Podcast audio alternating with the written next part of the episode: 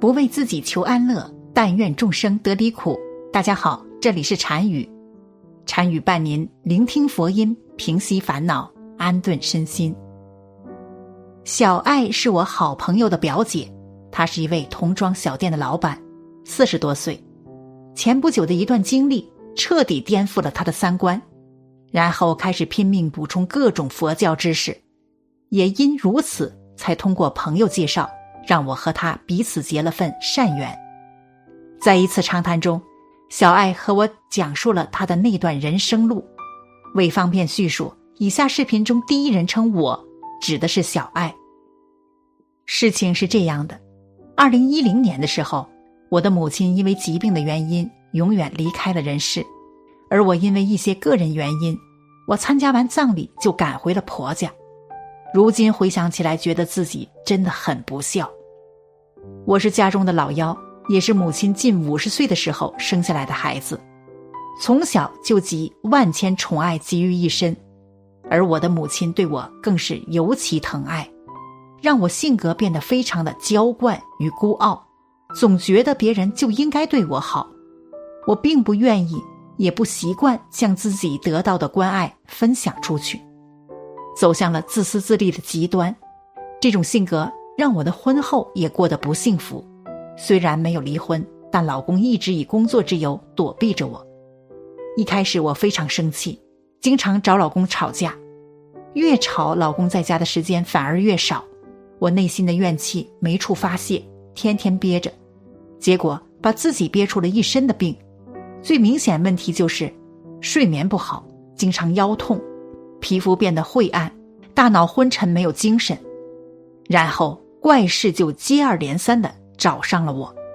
那天星期五上午7点半，阴天有小雨，我准备去店里。正当我准备过马路的时候，忽然我的右手像是被石头压住了一样，变得异常沉重，差一点就让我侧躺了。这突如其来的沉重感让我一时只能退回到路边，通过半蹲和左手按摩的方式才有所缓解。也就是在我退回的那个档口，一辆货车从我的前方飞驰而过，记得当时我的头发都被那车驶过的风给吹乱了。那天早上本来就是阴天，又因我自己身体的原因，导致我没有算准自己和那辆货车的距离。如果我继续向前过马路，后果很可能是非死即伤。虽然有些后怕，但我依然坚持认为是自己身体出了什么问题，真倒霉，怎么会突然抬不起手了呢？为此，我当天下午还特意去医院做了检查，结果却显示一切正常。因为不是身体上的毛病，加上也就那么一下子，我倒是没再多想了。就这样过了大概半个多月吧，我家中又发生了怪事。由于老公出差，小孩在婆家，我身子虚，外加需要打理小店，家中衣物基本上都是1-2周集中洗一次。奇怪的是，那段时间家中的洗衣机凌晨的时候居然会自己启动。第一次的时候，我以为是自己进行了预设定时清洗模式，但其实我根本不会那么复杂的操作，只是听老公说这洗衣机有这种模式。之后只要洗衣机里有衣服，晚上凌晨都会自己启动，1个月内发生了3次。我很害怕，但又不敢和老公说，于是在老公还没有回来之前，我直接搬到了店里住了。谁知那些怪事好像长了脚一样，我到哪里他跟到哪里。经历过车祸和洗衣机自启后，还是晚上凌晨的时间，我的小店里竟然出现那种叠衣服以及衣服放在塑料袋上的声音。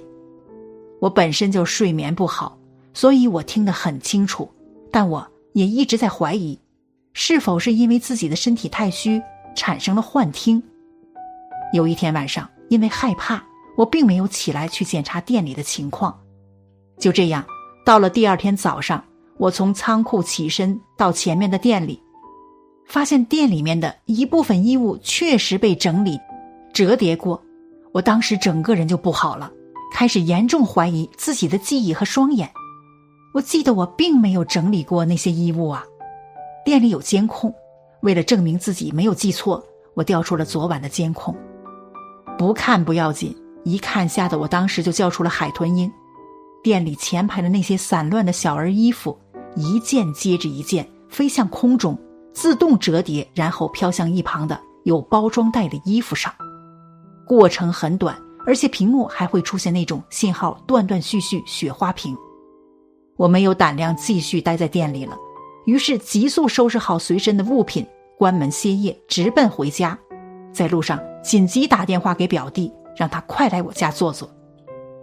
我和表弟说了近段时间发生的事情，请他帮忙分析分析，看看我是不是遇见了什么不干净的东西。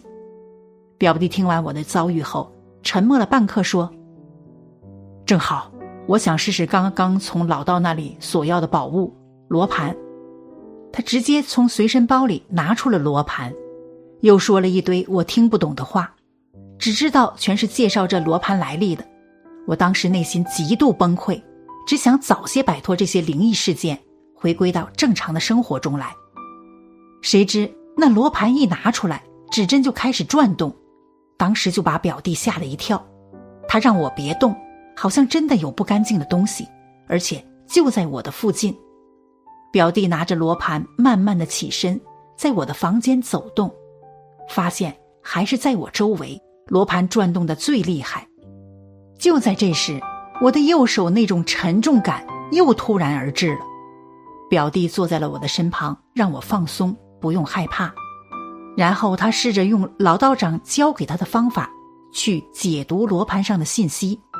同时我手上的沉重感开始变成了那种躁动感，他在牵引着我的右手，想将我从表弟身旁拉开。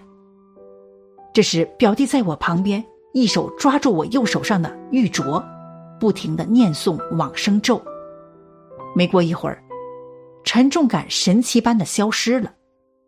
表弟说：没事了，姨妈这次放心地走了。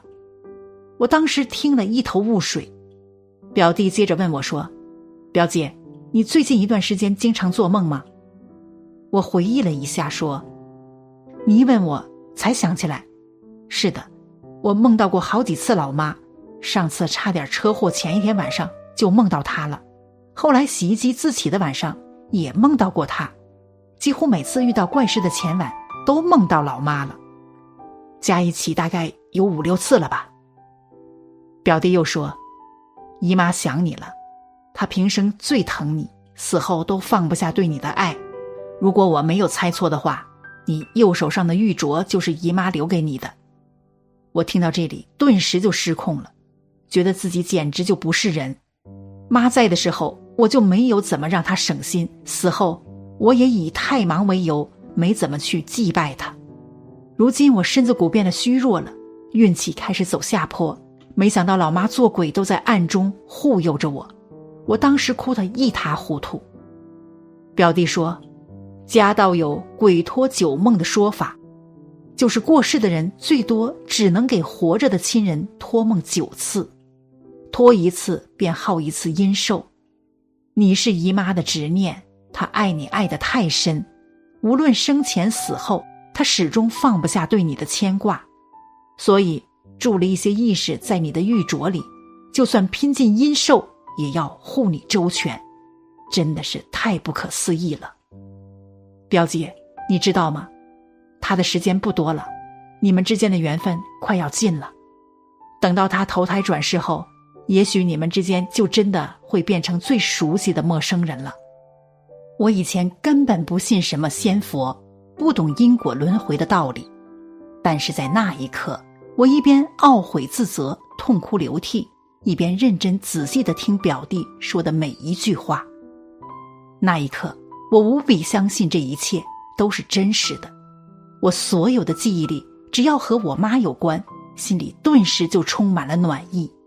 我感受到这是一份巨大的力量，它让我整个人都在颤动，让我一下子清醒了。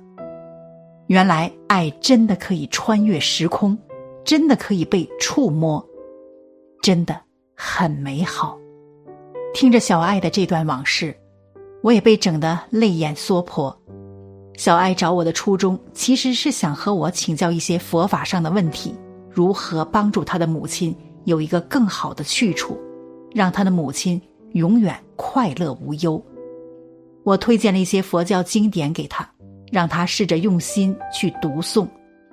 她表示非常欢喜，会按照我的建议去实行。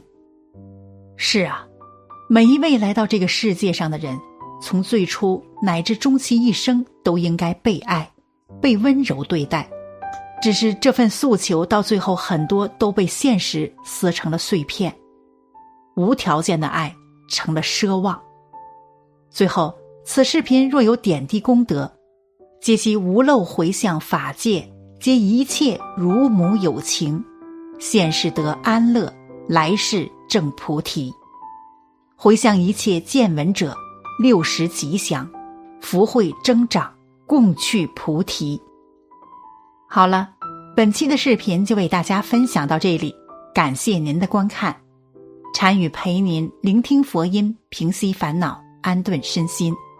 如果您也喜欢本期内容，请给我点个赞，还可以在右下角点击订阅，或者分享给您的朋友。您的支持是我最大的动力。咱们下期再见。